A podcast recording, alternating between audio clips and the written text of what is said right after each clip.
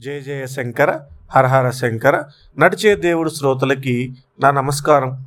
ఈరోజు శీర్షిక పద్దెనిమిది సంవత్సరముల తరువాత.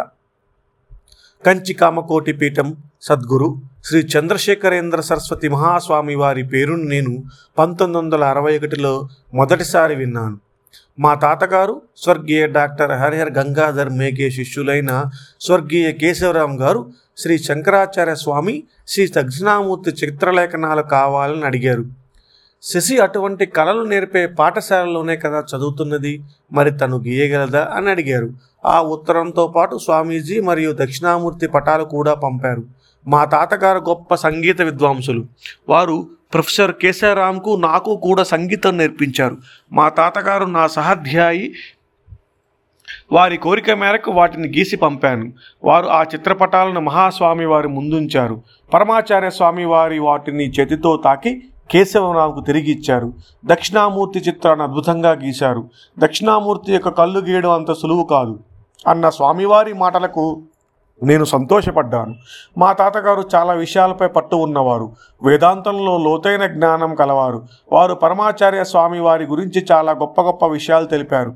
సత్యాన్వేషి అయిన మా తాతగారు చెప్పిన విషయాలు సత్యదూరం కావు. అది నా నమ్మకం. వారి గురించి ఎంతో గౌరవంగా చెప్పడంతో నాకు స్వామివారిని దర్శించుకోవాలనే కోరిక కలిగింది. కానీ పరిస్థితులు అనుకూలించలేదు. రెండేళ్ళలో మా తాతగారు స్వర్గస్థులయ్యారు. కంచిలో పరమాచార్య స్వామివారు దర్శించాలనే నా కోరిక అలాగే మిగిలిపోయింది. పద్దెనిమిది సంవత్సరాల తర్వాత మా బంధువులతో కలిసి దక్షిణ భారతదేశం వెళ్ళ వెళ్ళవలసి వచ్చింది. దానికి ముఖ్య కారణం విహారయాత్ర కాదు కానీ కంచిలో మహాస్వామివారిని దర్శనం కోసం మాత్రమే. కంచి చేరగానే పరమాచార్య స్వామివారు ఉత్తర దేశ యాత్రకు వెళ్ళారని తెలిసింది. ఇప్పుడు కంచిమఠంలో లేరని నేనే తెలిసింది. నేను హతాసురాలనయ్యాను స్వామివారి దర్శన భాగ్యం నాకు కలగలేదు. స్వామివారు ఎప్పుడు వాహనం ఎక్కి యాత్ర చేయరు. కానీ నడకన బెలగాం చేరుకున్నారు. మా తిరుగు ప్రయాణానికి అన్ని ఏర్పాట్లు ముందే చేసుకోవడం వల్ల అక్కడికి వెళ్ళడం కుదరలేదు. ఇదంతా మే పంతొమ్మిది వందల డెబ్భై ఎనిమిదిలో జరిగింది. నవంబర్ పంతొమ్మిది వందల డెబ్బై తొమ్మిదిలో పరమాచార్య స్వామి వారు మహారాష్ట్ర దగ్గరలో యాత్ర చేస్తున్నారని తెలిసింది. వారి దర్శనం చేసుకోవాలనే కోరిక మళ్ళీ చిగురించింది. ఈ విషయమై ఎంతోమందిని అడిగినా సరైన సమాచారం లేదు. అప్పటికి మహారాష్ట్ర వాసులకి స్వామివారి గురించి పెద్దగా తెలియదు. శ్రీవారిని దర్శించుకోవాలనే కోరిక నన్ను నిలవనీయడం లేదు. అది ఏ స్థితికి చేరిందంటే దారిలో వెళ్తున్నప్పుడు ఏ పూజారో సాధువో గురువో వేద పండితుడో ఎవరు కనిపించినా అడిగేదాన్ని. కానీ వారు నన్ను కంచిమటమా అది ఎక్కడుంది అని తిరిగి ప్రశ్నించేవారు. కానీ నా పరిశోధన ఆగలేదు. చివరికి మూడు వారిపోయిన నా ఆశకు కొత్త చిగురు కనిపించింది. ఒకరోజు భగవాన్ రమణుల చిత్రపటం ముందు నిలబడి నా వేదనను చెప్పుకున్నాను. పాల్ బ్రోటన్ రాసిన ఎసచ్ సీక్రెట్ ఇండియాలో మీ వంటి ఆత్మజ్ఞానితో నాకు మాట్లాడే అవకాశం కల్పించండి అనే మహాస్వామి వారిని వేడుకున్నారు. అప్పుడు మహాస్వామి వారు తిరువణామలైలోని భగవాన్ రమణులను కలవమని చెప్పారు. అంటే ఇద్దరూ ఒకటే. కనుక ఇప్పుడు నాకు మహాస్వామి వారి దర్శనం భా భాగ్యం కావాలి అని వేడుకున్నాను. ఆ రమణులు నా ప్రార్థనను మన్నించారు. ఒకసారి నేను ప్రొఫెసర్ గోఖలే గారిని కలవడానికి వెళ్ళాను. పూణేలోని సేవాడేలే ఉంటారు వారు. ఆధ్యాత్మిక విషయాలను చర్చించడానికి వారిని కలవడం ఒక కారణం అయితే కుదిరితే మహాస్వామి వారి గురించి కనుక్కోవడం కూడా ఒక కారణం. అప్పుడు వేడపండితులైన వారి సోదరుడు ఒకరు వచ్చారు. గోఖలే గారు వారిని నాకు పరిచయం చేశారు. వెంటనే నేను అడిగిన ప్రశ్న అయ్యా కంచిపీఠం కంచి శంకరాచార్యులు ఇప్పుడు మహారాష్ట్రలో ఎక్కడ ఉన్నారో మీకు తెలుసా? అందుకు వారు తెలుసు. వారు ఇప్పుడు ఉగారులో ఉన్నారు. అక్కడ ఉగారులో ఒక సన్యాసి గాయత్రి యాగం చేస్తున్నారు. అక్కడ చెప్పారు ఒక శంకరాచార్యులు వచ్చారని. నాకు కానీ నాకు ఖచ్చితమైన స్థలం తెలియదు. నాకు పరమానందం కలిగింది. నా సంతోషానికి అవధులు లేవు. వెంటనే ప్రశ్న పరంపరను కురిపించాను. ఉగారు ఎక్కడ ఉంది? సరైన సమాచారం కోసం ఎవరిని సంప్రదించాలి? అక్కడికి ఎలా వెళ్ళాలి? ఎక్కడ దిగాలి? దానికి సమాధానంగా ఆయన సాంగ్లీ దగ్గర ఉన్న చిన్న గ్రామం ఉగార్. దివేకర్ గారి మహాదేవ మందిరం ఉంది అక్కడ. గాయత్రి యజ్ఞం అక్కడే జరుగుతుంది. కనుక నీకు కావలసిన సమాచారం కోసం శ్రీ దేవేకర్ గారికి ఉత్తరం రాయి. నాకు తెలిసింది ఇంతి అని చెప్పారు. నా సాయశక్తిగా కష్టపడి ఎంత త్వరగా అయితే అంత త్వరగా ఇంటికి వచ్చాను. నా మనస్సులో ఒకటే ప్రార్థన స్వామి ఈ దాగుడు మూతలు ఇంకా చాలు. నాకు త్వరగా మీ దర్శన భాగ్యాన్ని ప్రసాదించండి. ఇంట్లో కేవలం ఒక్క తిరుగుటప్పాతో ఉన్న పోస్ట్ కార్డు ఉంది. దానిపై సరిగ్గా తెలియని ఈ చిరునామా రాశాను. శ్రీ దేవేకర్ మహాదేవ్ మందిర్ ఉంగార్ సాంగ్లీ దగ్గర. మరో కార్డుపై నా చిరునామా రాశాను. దివేకర్ గారు త్వరగా ప్రత్యుత్తరం పంపగలరని ఉగార్లో ఎలా చేరుకోవాలి ఎక్కడ బస చేయాలి వంటి సందేహాలతో ఫ్యాక్టరీ ఉగార్ ఉగార్ ఖర్ద్ అని రెండు పేర్లు ఉన్నప్పటికీ నా ఉత్తరం చేరవలసిన చోటికే చేరింది. తపాలా వారు సరిగ్గానే పంపారు. వెంటనే శ్రీ దేవేకర్ గారు ప్రత్యుత్తరం పంపారు. పూణే నుండి ఒక రాష్ట్ర సర్వీసు బస్సు మాత్రమే ఉంది. అది కూడా తెల్లవారుజామున నాలుగున్నరకు బయలుదేరుతుంది. తొమ్మిది గంటల ప్రయాణం తర్వాత మధ్యాహ్నం ఒకటిన్నరకు ఉగారు చేరుకుంటుంది. ఒక్కదాన్ని ఎలా వెళ్ళడం?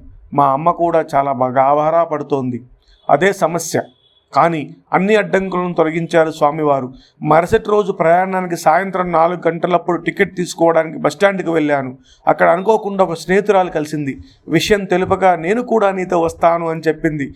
కేవలం రెండు టికెట్లు మాత్రమే ఉన్నాయి. అవి మేము తీసుకున్నాము. మరుసటి రోజు నా స్నేహితురాలి భర్త మమ్మల్ని పంపడానికి వచ్చారు. దాదాపు రెండు గంటల సమయం అప్పుడు ఉగారు చేరుకున్నాము. అది జనవరి ఒకటి పంతొమ్మిది వందల ఎనభై. భగవాన్ రమణుల ప్రార్థించిన ఎనిమిది రోజులకు నేను మహాస్వామి చంద్రశేఖరేంద్ర సరస్వతి స్వామివారి సాన్నిధ్యంలో ఉన్నాను. ముకులిత హస్తాలతో స్వామివారి ముందు నిలబడ్డాను. పద్దెనిమిదేళ్ళ ముందు నా ఈ సుదీర్ఘ నిర్లక్షణ నా అశ్రుధారలతో తడిసి ముద్దయిపోతుంది. మహాస్వామి వారు సైకిలుకు తగిలించి తగిలించిన చిన్న గూడు లాంటి దానిలో కాళ్ళు చేతులు శరీరానికి దగ్గరగా ఆంచుకొని కూర్చున్నారు. వారు నన్ను తదేకంగా చూస్తున్నారు కానీ నేను వారి కాళ్ళల్లోకి చూడలేకపోయాను. బస్సు ప్రయాణంలో నాకు వచ్చిన కొద్ది సంస్కృత భాషా పరిజ్ఞానంతో స్వామివారి ఒక చిన్న ఉత్తరం రాశాను. రెప్పాడకుండా నన్నే చూస్తున్న స్వామివారు నా కళ్ళ నీరు ఆగడం లేదు. అలా నా బొగ్గలపై నుండి కారిపోతున్నాయి. ఇలా ఐదారు నిమిషాలు గడిచాయి. ఎవరో నాతో అక్కడ ఉన్న గుడిసెలో గుడిసె వంటి గదిలో ఎతి నారాయణానంద కూర్చున్నారు. వెళ్ళి అక్కడ కూర్చోండి అని చెప్పారు.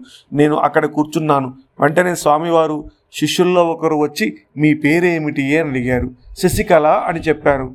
మీ పేరు అదే అయితే బహుశా స్వామివారు మిమ్మల్ని పిలుస్తున్నారు. ఈరోజు మౌనంలో ఉన్నారు. వారు తలపై చంద్రుడి సంజ్ఞను చూపిస్తున్నారు. మీరు రండి అని చెప్పారు. అక్కడికి వెళ్ళి నేలపై పడి నా తలను తాటించి నమస్కరించాను. మదిలో ఒక ఆలోచన మొదలైంది. స్వామి మీ దర్శనం కోసం పద్దెనిమిది సంవత్సరాలు నిరీక్షించాను. కానీ మీ దివ్యపాదాలు నాకు కనిపించడం లేదు. వెంటనే స్వామివారు బండి నుండి కిందకి దిగి నా ముందర నిలబడ్డారు. పదే పదే నా తలను నేలకు తాటించి నమస్కరించాను. స్వామివారు నా మనస్సును చదువుతున్నారు. వెంటనే మరొక కోరిక కలిగింది. మౌనంగా స్వామివారితో సంభాషించసాగాను. స్వామి మీరు ఈరోజు మౌనంలో ఉన్నారు. మరి మీ మాటలను నేను ఎలా వినగలను? ఏదైనా మాట్లాడండి స్వామి. వెంటనే స్వామివారు శ్రీ నారాయణానంద ఎత్తి ఉన్న గదివైపు వెళ్ళారు. స్వామివారి గది ముందు కూర్చొని వారికి ఏవో సంజ్ఞలు చేశారు. నారాయణానంద ఎత్తి గతి చివరకు చూసి పుస్తకాలు పెట్టారు నుండి ఒక పుస్తకం తీసుకొని చదవడం ప్రారంభించారు. వారు చదివిన దానికి పరమాచార్య స్వామివారు సంస్కృతంలో భాష్యం చెబుతున్నారు. నా కోరికను మరలా మన్నించారు స్వామివారు. కానీ లౌకిక వృత్తుల్లో పరిభ్రమించే మన బుద్ధి చాలా చిన్నది. వెంటనే అక్కడే ఉన్న స్వామి సహాయకులతో ఈరోజు మహాస్వామి వారు మౌనంలో ఉన్నారు కదా మరి ఎలా మాట్లాడుతున్నారు అని అడిగాను. ఆ సహాయకుడు చిన్నగా నవ్వి నాతో ఏదో లౌకికమైన భాషలో సామాన్య విషయాల గురించి మాట్లాడటం లేదు. వారు మాట్లాడుతున్నది దేవభాష అయిన సంస్కృతంలో. అది కూడా ఉపనిషత్తులకు అర్థం వివరిస్తున్నారు. అవి సామాన్య మానవులు రచించినవి కావు. వేద ప్రోక్తములు కనుక వేద విషయాలను సంస్కృత భాషలో తెలపడం వల్ల మౌనవ్రతానికి భంగం కాదు అని చెప్పారు. నడిచే దేవుడు చంద్రశేఖరేంద్ర సరస్వతి పరమాచార్య మహాస్వామి వారు ఒక సామాన్య భక్తురాలి కోరికను తీర్చడం కోసం తన మౌనవ్రతానికి ఎటువంటి ఆటంకము కలగకుండా ఇలా నా కోరిక తీర్చారు. భక్తుల కోరికలు తీర్చడానికి జ్ఞానులు ఎంత త్వరగా ప్రతిస్పందిస్తారు? కానీ ఇది కేవలం ఈ భక్తురాలికి మాత్రమే తెలుసు. ఇతరులకు ఇదేమీ అర్థం కాదు. రాత్రి ఎనిమిది గంటలప్పుడు మరలా స్వామివారి దర్శనానికి వెళ్ళాను. అప్పుడు కూడా స్వామివారు ఆ చిన్న బండిలో శరీరాన్ని దగ్గరగా చేర్చుకొని కూర్చున్నారు. తాబేలులాగా కాళ్ళు చేతులు శరీరంగా ఆంచుకొని తలను వంచి కళ్ళు మూసుకొని ఉన్నారు. నా స్నేహితురాలతో కలిసి శ్రీ దేవేకర్ గారి ఇంటికి వెళ్ళి భోజనం చేసి నిద్రకు ఉపక్రమించాము. స్వామివారు తెల్లవారుజామున మూడు మూడున్నరకు లేస్తారు. అప్పుడు సుహాసినులు స్వామివారికి హారతి ఇస్తారు. అప్పుడు వారి దర్శనం చేసుకోవడం చాలా ప్రశస్తమని భావిస్తారు అని దివేకర్ గారి శ్రీమతి చెప్పారు. దర్శనం చేసుకుందామని ఇద్దరం నిర్ణయించుకున్నాము. కానీ ప్రయాణ బడలిక వల్ల ఉదయం ఐదు గంటలకు లేచాము. విశ్వరూప దర్శనం అని పిలవబడే ఆ తొలి దర్శనానికి చేసుకోలేకపోయామని చింతించాము. అందుకు చాలా చింతించాము. స్నానం తర్వాత దేవాలయానికి బయలుదేరాము. అప్పుడు శ్రీమతి దేవేకర్ మాకు ఒక పళ్ళెం ఇచ్చారు. అందులో పూజకు కావలసిన కుంకుమ పసుపు పూలు దీపము అగ్గిపెట్టా ఉన్నాయి. విశ్వరూప దర్శనం చేసుకోలేకపోయారు. కానీ ఇప్పుడు స్వామివారిని దర్శించగానే ఈ దీపహారతి ఇవ్వండి చాలు అని చెప్పారు. మేము దేవాలయానికి వెళ్ళాము. ఆ రోజు ఉగారులో తీవ్రమైన చలి ఉంది. పూర్తి స్వెట్టరు చేతులు దానిపై శాలువ తలకి రుమాలు కట్టుకున్న చలి తీవ్రత వల్ల వణికిపోతున్నాము. అక్కడ మాకు తెలిసింది స్వామివారు ఇంకా నిద్ర లేవలేదు అని. బండి యొక్క కిటికీలో నుండి లోపలికి చూస్తే నిన్న ఎనిమిది గంటలప్పుడు ఎలా చూసామో అలాగే ఉన్నారు. అంతటి తీవ్రమైన చలిలో కూడా మహాస్వామివారు అలాగే రక్షణ లేకుండా ఉన్నారు. వారు నిద్రలో ఉన్నారు సమాధిలో ఉన్నారు అర్థం చేసుకోగలిగినంత మెదస్సు కాదు మనది. పూణేకి వెళ్ళవలసిన బస్సు ఉదయం ఏడున్నరకు ఉండడంతో స్వామివారు ఎప్పుడు లేస్తారా? అని అక్కడ ఉన్నవారిని అడిగాను. రోజు ఉదయం మూడున్నర కల్లా లేస్తారు. కానీ ఈ రోజు ఎందుకో లేవలేదు తెలియదు. స్వామివారి విషయాలు సామాన్యంగా అర్థం కావు అని చెప్పారు. మరలా మనసులో ప్రార్థించడం మొదలుపెట్టాను. స్వామి లేవండి. పూజ పూణే వెళ్ళాల్సిన బస్సుకు తప్పుతుంది. లేచి మమ్మల్ని ఆశీర్వదించండి. బండిలో కొద్దిగా కదలిక కనిపించింది. హారతి చేయడానికి మరొక సుహాసిని కూడా సిద్ధంగా ఉంది. తను నాకంటే ఉన్నతంగా ఆలోచించింది. మేము ఇక్కడ వాళ్ళమే. ఈరోజు విశ్వరూప దర్శనం నువ్వు చేసుకో. నీకు శుభం కలుగుతుంది అని చెప్పారు. నాలో ఎన్నో సందేహాలు ఆవిడని అడిగాను. నేను అవివాహితను. మొదటి హారతి సుహాసిని మాత్రమే చేయాలి కదా.